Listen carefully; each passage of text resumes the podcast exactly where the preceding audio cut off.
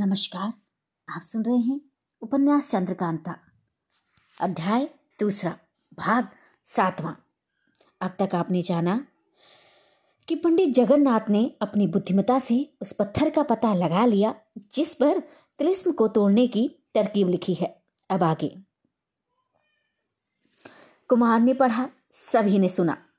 घंटे भर तक तो सिवाय तिलिस्म बनाने वाले की तारीफ़ के किसी की ज़ुबान से दूसरी बात नहीं निकली। बाद इसकी यह राय ठहरे कि अब दिन भी थोड़ा रह गया है। डेरे में चलकर आराम किया जाए। कल सवेरे ही कुल कामों से छुट्टी पाकर तिलिस्म की तरफ़ झुकें। ये खबर चारों तरफ़ मशहूर हो गई कि चुनारगढ़ के इलाके में कोई तिलिस्म है, जिसमें कुमारी चंद्रकांता और चपला फंस गई हैं। उनको छुड़ाने और तिलिस्म तोड़ने के लिए कुंवर वीरेंद्र सिंह ने मय फौज के उस जगह पर डेरा डाला है। तिलिस्म किसको कहते हैं? वह क्या चीज़ है? उसमें आदमी कैसे फंसता है? कुंवर वीरेंद्र सिंह उसे क्यों कर तोड़ेंगे? इत्यादि बातों को जानने और देखने के लिए दूर दूर के बहुत से आदमी उस जगह इकट्ठे हुए जहाँ कुमार का लश्कर उतरा हुआ था। मगर खौफ के मारे खंडहर के अंदर कोई पैर नहीं रखता था। बाहर से ही देखते थे सभी। कुमार के लश्कर वालों ने घूमते फिरते कई नकाबपोश सवारों को भी देखा, जिनकी खबर उन लोगों ने कुमार तक पहुंचाई। पंडित बद्रीनाथ, अहमद और नाजिम को साथ लेकर महाराज शिवदत्त को छुड़ाने गए थे। तहखाने में शेर के मुँह से ज़ुबान खींच किवाड़ खोलना चाहा, मगर खुल नहीं सका। क्योंकि यहाँ तेज सिंह ने तोहरा ताला लगा दिया था। जब कोई काम ना निकला, तब वहाँ से लौटकर विजयगढ़ गए। अहियारी की फ़िक्र में थे कि यह खबर कुंवर वीरेंद्र सिंह की इन्होंने भी सुनी। लौटकर इसी जगह पहुँचे। पन्ना लाल राम नारायण और चुन्नी लाल भी उसी ठिकाने जमा हुए और इन सभी की यह राय होने लगी कि किसी तरह तिलिस्म तोड़ने में बाधा डालनी चाहिए। इस फ़िक्र में ये लोग भेष बदलकर इधर उधर तथा लश्कर में घूमने लगे। दूसरे दिन स्थान पूजा से छुट्टी पाकर कुंवर वीरेंद्र सिंह, तेज सिंह, देवी सिंह और ज्योतिषी जी फिर उस खंडहर में घुसे सिरका साथ में लेते गए। कल जो पत्थर निकला था, उस पर जो कुछ लिखा था, फिर पढ़ के याद कर लिया और उसी लिखे के बमुजिब काम करने लगे। बाहर दरवाजे पर बल्कि खंडर के चारों तरफ़ पहरा बैठा हुआ था। बगुले के पास गए। उसके सामने की तरफ़ जो सफ़ेद पत्थर ज़मीन में गड़ा हुआ था, जिस पर पैर रखने से बगुला मुँह खोल देता था। उखाड़ लिया। नीचे एक और पत्थर कमाने पर जड़ा हुआ पाया। सफ़ेद पत्थर को सिरके में खूब बारीक पीस कर बगुले के सारे बदन में लगा दिया। देखते देखते वह पानी होकर बहने लगा। साथ ही इसके खुशबू सी फैलने लगी। दो घंटे में बगुला गल गया। जिस घंपे पर बैठा था, वह भी बिल्कुल पिघल गया। नीचे की कोठरी दिखाई देने लगी, जिसमें उतरने के लिए सीढ़ियाँ थी और इधर उधर बहुत से तार और कलपुर्जे वगैरह लगे हुए थे। सभी को तोड़ डाला और चारों आदमी नीचे उतरे। भीतर ही भीतर उस कुएँ में जा पहुँचे, जहाँ हाथ में किताब लिए बूढ़ा आदमी बैठा था।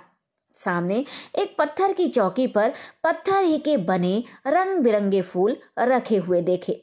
बाजू पकड़ते ही बूढ़े ने मुँह खोल दिया। तेज सिंह से काफूर लेकर कुमार ने उसके मुँह में भर दिया। घंटे भर तक ये लोग उसी जगह बैठे रहे।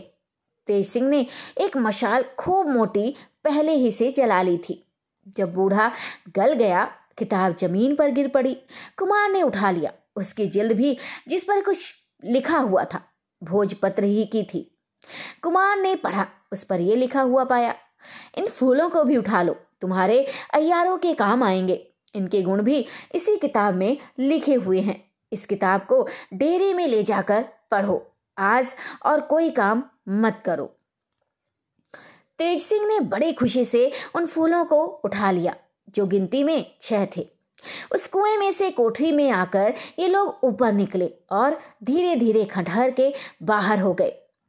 थोड़ा दिन बाकी था जब कुंवर वीरेंद्र सिंह अपने डेरे में पहुँचे। ये राय ठहरी कि रात में इस किताब को पढ़ना चाहिए, मगर तेज सिंह को यह जल्दी थी कि किसी तरह फूलों के गुण मालूम हो जाए। कुमार से कहा, इस वक्त इन फूलों के गुण पढ़ लीजिए, बाकी रात को पढ़िएगा। कुमार ने हंसकर कहा जब कुल तिलिस्म टूट लेगा तो फूलों के गुण पढ़े जाएँगे। तेज सिंह ने बड़ी खुशामद की। आखिर लाचार होकर कुमार ने जिल्द खोली। उस वक्त सिवाय इन चारों आदमियों के उस खेमे में और कोई नहीं था। सब बाहर कर दिए गए। कुमार पढ़ने लगे। गुलाब का फूल। अगर पानी में घिसकर किसी को पिलाया जाए तो उसे सात रोज तक किसी तरह की बेहोशी असर नहीं करेगी। मोतिये का फूल। अगर पानी में थोड़ा सा घिसकर किसी कुएँ में डाल दिया जाए तो चार पहर तक उस कुएँ का पानी बेहोशी का काम देगा, जो पिएगा, बेहोश हो जाएगा। इसकी बेहोशी आधा घंटे बाद चढ़ेगी। दो ही फूलों के गुण पढ़े थे कि तीनों अयार मारे खुशी के उछल पड़े। कुमार ने किताब बंद कर दी और कहा, बस, हम ना पढ़ेंगे। अब तेज सिंह हाथ जोड़ रहे हैं, कस्में देते जाते हैं।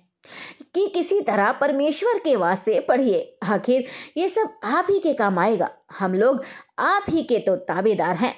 थोड़ी देर तक दिल की करके कुमार ने फिर पढ़ना शुरू किया। और हुर का फूल पानी में घिसकर पीने से चार रोज तक भूख न लगे। कनेर का फूल पानी में घिसकर पैर धो ले तो थकावट या राह चलने की सुस्ती निकल जाए। गुलदाउदी का फूल पानी में घिसकर आँखों में अंजन करें तो अंधेरे में दिखाई दे। केवड़े का फूल। तेल में घिसकर लगावें तो सर्दी असर न करे। कत्थे के पानी में खिसकर किसी को पिलाएँ तो सात रोज तक किसी किस्म का जोश उसके बदन में बाकी ना रहे। इन फूलों को बड़ी खुशी से तेज सिंह ने अपने बटुए में डाल लिया। देवी सिंह और जोशी जी मांगते ही रहे मगर देखने को भी ना दिया। इन फूलों को पाकर तेज सिंह जितने खुश हुए, शायद अपनी उम्र में आज तक कभी ऐसे खुश ना हुए होंगे। एक तो पहले ही अयारी में बड़े चढ़े थे। आज इन फूलों ने इन्हें और बढ़ा दिया। अब कौन है जो इनका मुकाबला करे? हाँ एक चीज़ की कसर रह गई। लोपांजन या कोई गुटका इस तिलिस्म में से इनको ऐसा ना मिला जिससे ये लोगों की नज़रों से छिप जाते। और अच्छा ही हुआ जो ना मिला। नहीं तो इनकी अयारी की तारीफ़ ना होती, क्योंकि जिस आदमी के पास कोई ऐसी चीज़ हो जिससे वह गायब हो जाए तो फिर अयारी सीखने की ज़रूरत ही क्या रही? गायब होकर जो चाहो कर डाला। आज की रात इन चारों को जागते ही बीती। तिलस्म की तारीफ़, फूलों के गुण तिलस्मी किताब के पढ़ने, सवेरे फिर तिलस्म में जाने, आदि की बातचीत में रात बीत गई। सवेरा हुआ। जल्दी जल्दी स्नान पूजा से चारों ने छुट्टी पाली और कुछ भोजन करके तिलिस्म में जाने को तैयार हुए। कुमार ने तेज सिंह से कहा, हमारे पलंग पर से तिलस्मी किताब उठा के तुम लेते चलो। वहाँ फिर एक दफ़ा पढ़ के तब कोई काम करेंगे। तेज सिंह तिलस्मी किताब लेने गए, मगर किताब नज़र ना पड़ी। चारपाई के नीचे हर तरफ़ देखा, कहीं पता नहीं। आखिर कुमार ने पूछा, किताब कहाँ है? पलंग पर तो नहीं है। सुनते ही कुमार के होश उड़ गए। जी सन्न हो गया, दौड़े हुए पलंग के पास आए। खूब ढूंढा, मगर कहीं किताब हो, तब तो मिले। कुमार, हाय करके पलंग के ऊपर गिर पड़े। बिल्कुल हौसला टूट गया। कुमारी चंद्रकांता के मिलने से ना उम्मीद हो गए। अब तिलस्मी किताब कहा, जिसमें तिलस्म तोड़ने की तरकीब लिखी है। तेज सिंह, देवी सिंह और जगन्नाथ जोशी भी घबरा उठे। दो घड़ी तक किसी की मुँह से आवाज़ ना निकली। बाद इसके तलाश होने लगी। लश्कर भर में खूब शोर मचा कि कुमार के डेरे से तिलस्मी किताब गायब हो गई है। पहरे वालों पर सख्ती होने लगी। चारों तरफ़ चोर की तलाश में लोग निकले। तेज सिंह ने कुमार से कहा, अब जी मत छोटा कीजिए। मैं वादा करता हूँ कि चोर ज़रूर पकड़ूँगा। आपके सुस्त हो जाने से सभी का जी टूट जाएगा। कोई काम करते नहीं बन पड़ेगा। बहुत समझाने पर कुमार पलंग से उठे। उसी वक्त एक चौबदार ने आकर अजीब खबर सुनाई। हाथ जोड़कर अर्ज़ किया कि तिलिस्म के फाटक पर पहरे के लिए जो लोग मुस्तैद किए गए हैं, उनमें से एक पहरे वाला हाजिर हुआ है। और कहता है कि तिलिस्म के अंदर कई आदमियों की आहट मिली है। किसी को अंदर जाने का हुक्म तो है नहीं, जो ठीक मालूम करे, अब जैसा हुक्म किया जाए। इस खबर को सुनते ही तेज सिंह पता लगाने के लिए तिलिस्म में जाने को तैयार हुए। देवी सिंह से कहा, तुम भी साथ चलो, देख आए क्या मामला है।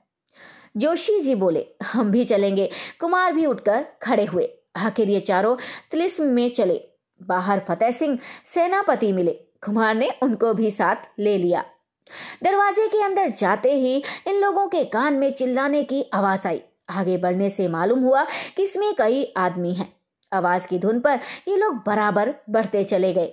उस दालान में पहुँचे, जिसमें चबूतरे के ऊपर हाथ में किताब लिए पत्थर का आदमी सोया हुआ था। देखा कि पत्थर वाला आदमी उठ के बैठा पंडित बद्रीनाथ अय्यार को दोनों हाथों से दबाए है और चिल्ला रहा है।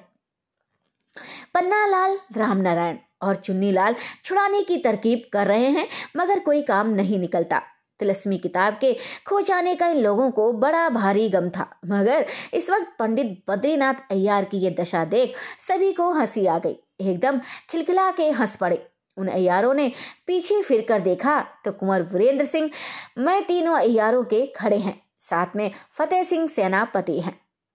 तेज सिंह ने ललकार कर कहा, वाह, खूब, जैसी जिसकी करनी होती है, उसको वैसा ही फल मिलता है, इसमें कोई शक नहीं।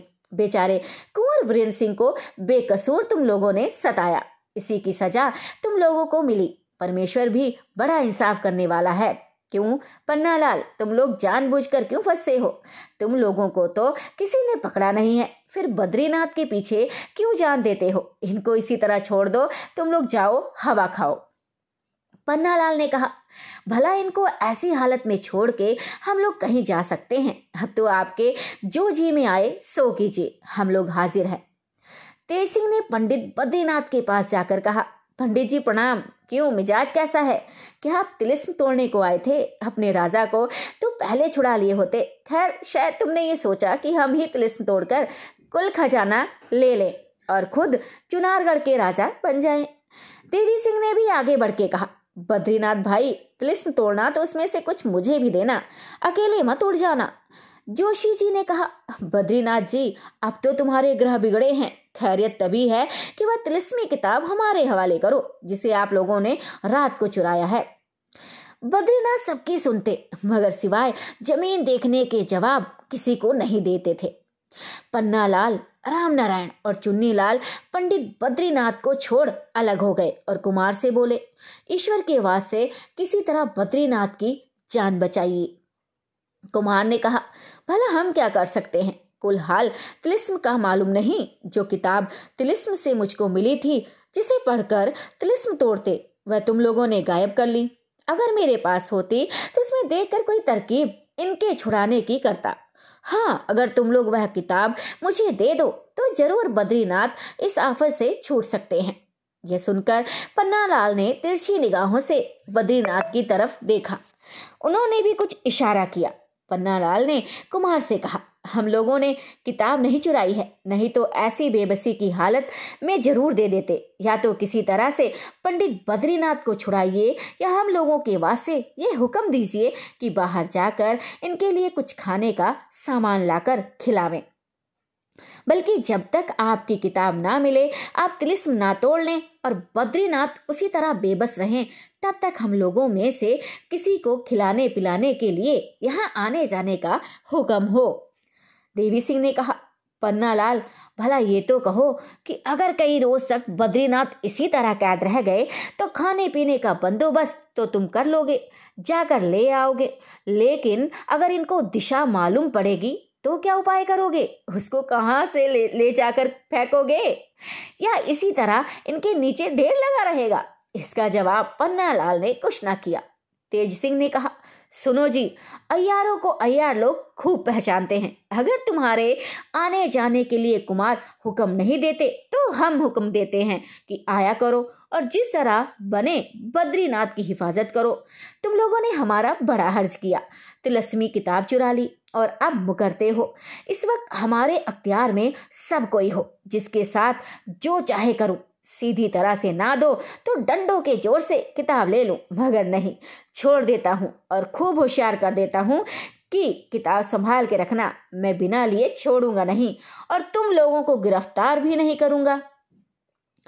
तेज सिंह की बात सुनकर पंडित बद्रीनाथ लाल हो गए और बोले, इस वक्त हमको बेबस देखकर शेखी करते हो। यह हिम्मत तो तब जाने कि हमारे छूटने पर कह बद के कोई अयारी करो और जीत जाओ। क्या तुम ही एक दुनिया में अयार हो? हम भी ज़ोर देकर कहते हैं कि हम ही ने तुम्हारी तिलस्मी किताब चुराई है, मगर हम लोगों में से किसी को कैद किए या सताए बिना तुम नहीं पा सकते। ये शेखी तुम्हारी नहीं चलेगी कि अयारों को गिरफ़्तार भी ना करो, बल्कि आने जाने के लिए छुट्टी दे दो और किताब भी ले लो। ऐसा कर तो लो। उसी दिन से हम लोग तुम्हारे गुलाम हो जाएँ और महाराज शिवदत्त को छोड़कर कुमार की ताबेदारी करें। मैं बता देता हूँ कि किताब भी ना दूँगा और यहाँ से छोड़ के भी निकल जाऊँगा। तेज सिंह ने कहा, मैं भी कसम खाकर कहता हूँ कि बिना तुम लोगों को कैद किए अगर किताब ना ले लूँ तो फिर अयारी का नाम ना लूँ और सिर मुड़ा के दूसरे देश में निकल जाऊँ। मुझको भी तुम लोगों से एक ही दफ़ा में फैसला कर लेना है। इस बात पर तेज सिंह और बद्रीनाथ दोनों ने कस्में खाई। बेचारे कुंवर वीरेंद्र सिंह सभी का मुँह देखते थे। कुछ कहते बन ही नहीं पड़ता था। तेज सिंह ने देवी सिंह और जोशी जी को अलग ले जाकर कान में कुछ कहा और दोनों उसी वक्त तिलिस्म के बाहर हो गए। फिर तेज सिंह बद्रीनाथ के पास आकर बोले, हम लोग जाते हैं। पन्ना लाल राम नारायण और चुन्नी लाल को जहाँ जी चाहे भेजो और अपने छुड़ाने की जो तरकीब सूझे, करो। पहरे वालों को कह दिया जाता है। वे तुम्हारे साथियों को आते जाते नहीं रोकेंगे। कुमार को लिए तेज सिंह अपने डेरे में पहुँचे। देखा तो जोशी जी बैठे हैं। तेज सिंह ने पूछा, क्यों जोशी जी? देवी सिंह गए? जोशी हाँ वह तो गए। तेज सिंह, आपने अभी कुछ देखा कि नहीं? जोशी हाँ पता लगा, पर आफत पर आफत नज़र आती है। तेज सिंह, वह क्या? जोशी। रमल से मालूम होता है कि उन लोगों के हाथ से भी किताब निकल गई और अभी तक कहीं रखी नहीं गई। देखें, देवी सिंह क्या करके आते हैं? हम भी जाते तो अच्छा होता। तेज सिंह तो फिर आप राह क्यों देखते हैं? चाहिए हम भी अपनी धुन में लगते हैं। ये सुन, जोशी जी तुरंत वहाँ से चले गए। कुमार ने कहा, भला, कुछ हमें भी तो मालूम हो कि तुम लोगों ने क्या सोचा, क्या कर रहे हो और क्या समझ के तुम उन लोगों को छोड़ दिए हो। मैं तो ज़रूर यही कहूँगा कि इस वक्त तुम्ही ने शेखी में आकर काम बिगाड़ दिया। नहीं तो वे लोग हमारे साथ फंस चुके थे। तेज सिंह ने कहा, मेरा मतलब आप अभी तक नहीं समझे। किताब तो मैं उनसे ले ही लूँगा, मगर जहाँ तक बने, उन सभी को एक ही दफ़ा में अपना चेला भी कर लूँ। नहीं तो ये रोज रोज की अयारी से कहाँ तक होशियारी चलेगी? सिवाय जिद और बदाबदी के अयार कभी ताबेदारी कबूल नहीं करते। चाहे जान चली जाए, मालिक का संग कभी न छोड़ेंगे, कुमार ने कहा। इससे तो हमको और आश्चर्य हुआ। ईश्वर ना करे, कहीं तुम हार गए और बद्रीनाथ छूट के निकल गए तो क्या तुम हमारा भी संग छोड़ दोगे? तेज सिंह। बेशक छोड़ दूँगा, फिर अपना मुँह ना दिखाऊँगा। कुमार तो तुम आप भी गए और मुझे भी मारा। अच्छी दोस्ती अदा की। हाय, अब क्या करूँ? भला ये तो बताओ कि देवी सिंह और जोशी जी कहाँ गए? तेज सिंह। अभी ना बताऊँगा, पर आप डरिए मत।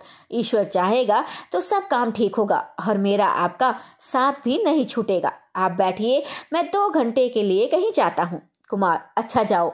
तेज सिंह वहाँ से चले गए। फतेह सिंह को भी कुमार ने विदा किया। अब देखना चाहिए, ये लोग क्या करते हैं और कौन जीतता है।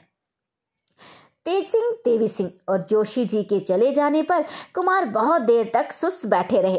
तरह तरह के ख्याल पैदा होते रहे। जरा खटका हुआ और दरवाजे की तरफ़ देखने लगते कि शायद तेज सिंह या देवी सिंह आते हों। जब किसी को नहीं देखते तो फिर हाथ पर गाल रखकर सोच विचार में पड़ जाते। पहर भर दिन बाकी रह गया, पर तीनों अयारों में से कोई भी लौटकर नहीं आया। कुमार की तबीयत और भी घबराई, बैठा ही ना गया। डेरे के बाहर निकले। कुमार को डेरे के बाहर होते देख बहुत से मुलाजिम सामने आ खड़े हुए। बगल ही में फतेह सिंह सेनापति का डेरा था। सुनते ही कपड़े बदल हरबों को लगाकर वह भी बाहर निकल आए और कुमार के पास आकर खड़े हो गए। कुमार ने फतेह सिंह से कहा, चलो जरा घूम आए, मगर हमारे साथ और कोई ना आए, यह कह आगे बढ़े। फतेह सिंह ने सभी को मना कर दिया, लाचार कोई साथ नहीं आया। ये दोनों धीरे धीरे टहलते हुए डेरे से बहुत दूर निकल गए। तब कुमार ने फतेह सिंह का हाथ पकड़ लिया और कहा, सुनो फतेह सिंह तुम भी हमारे दोस्त हो, साथ ही पढ़े हो और बड़े हुए हो। तुमसे हमारी कोई बात छिपी नहीं है। तेज सिंह भी तुमको बहुत मानते हैं। आज हमारी तबीयत बहुत उदास हो गई। अब हमारा जीना मुश्किल समझो, क्योंकि आज तेज सिंह को ना मालूम क्या सोची कि बद्रीनाथ से जिद कर बैठे। हाथों में फंसे हुए चोर को छोड़ दिया। ना जाने अब क्या होता है। किताब हाथ लगे या ना लगे, तिलस्म टूटे या ना टूटे चंद्रकांता मिले या तिलिस्म ही में तड़प तड़प कर मर जाए। फतेह सिंह ने कहा, आप कुछ सोच ना कीजिए। तेज सिंह ऐसे बेवकूफ़ नहीं हैं। उन्होंने जिद किया तो अच्छा ही किया। सब अयार एकदम से आप की तरफ़ हो जाएँगे। आज का भी बिल्कुल हाल मुझको मालूम है। इंतज़ाम भी उन्होंने अच्छा किया है। मुझको भी एक काम सुपुर्द कर गए हैं। वह भी बहुत ठीक हो गया है। देखिए तो क्या होता है। बातचीत करते दोनों बहुत दूर निकल गए। यकाएक, इन लोगों की निगाह कई औरतों पर पड़ी जो इनसे बहुत दूर नहीं थी। उन्होंने आपस में बातचीत करना बंद कर दिया और पेड़ों की आड़ से औरतों को देखने लगे। अंदाज से बीस औरतें होंगी अपने अपने घोड़ों की बाग थामे। धीरे धीरे उसी तरफ़ आ रही थी। एक औरत के हाथ में दो घोड़ों की बाग थी। यूँ तो सभी औरतें एक से एक खूबसूरत थी, मगर सभी के आगे आगे जो आ रही थी, बहुत ही खूबसूरत और नाजुक थी। उम्र करीब पंद्रह वर्ष की होगी। पोशाक और जेवरों के देखने से यही मालूम होता था कि ज़रूर किसी राजा की लड़की है। सिर से पाँव तक जवाहरात से लदी हुई। हर एक अंग उसके सुंदर और सुडोल गुलाब सा चेहरा दूर से दिखाई दे रहा था। साथ वाली औरतें भी एक से एक खूबसूरत, बेशकीमती पोशाक पहने हुए थी। कुंवर वीरेंद्र सिंह एक टक उसी औरत की तरफ़ देखने लगे, जो सभी के आगे थी। ऐसे आश्चर्य की हालत में भी कुमार के मुँह से निकल पड़ा, वाह, क्या सुडोल हाथ पैर है। बहुत सी बातें कुमारी चंद्रकांता की इसमें मिलती हैं। नजाकत और चाल भी उसी ढंग की है। हाथ में कोई किताब है, जिससे मालूम होता है कि पढ़ी लिखी भी है। वे औरतें और पास आ गई। अब कुमार को बखूबी देखने का मौका मिला। जिस जगह पेड़ों की आड़ में ये दोनों छिपे हुए थे, किसी की निगाह नहीं पड़ सकती थी। वह औरत जो सबों के आगे आगे आ रही थी, जिसको हम राजकुमारी कह सकते हैं चलते चलते अटक गई। उस किताब को खोलकर देखने लगी। साथ ही इसके दोनों आँखों से आँसू गिरने लगे। कुमार ने पहचाना कि यह वही तिलस्मी किताब है क्योंकि इसकी जिल्द पर एक तरफ़ मोटे मोटे सुनहरे हरफों में तिलिस्म लिखा हुआ है। सोचने लगे, इस किताब को तो अयार लोग चुरा ले गए थे। तेज सिंह इसकी खोज में गए हैं। इसके हाथ ये किताब क्यों कर लगी? ये कौन है और किताब देखकर रोती क्यों है? उपन्यास क्या? अगला भाग सुनने के लिए मेरे पेज को फॉलो सब्सक्राइब लाइक शेयर ज़रूर करें। तब तक के लिए सबको नमस्ते, सबको प्रणाम।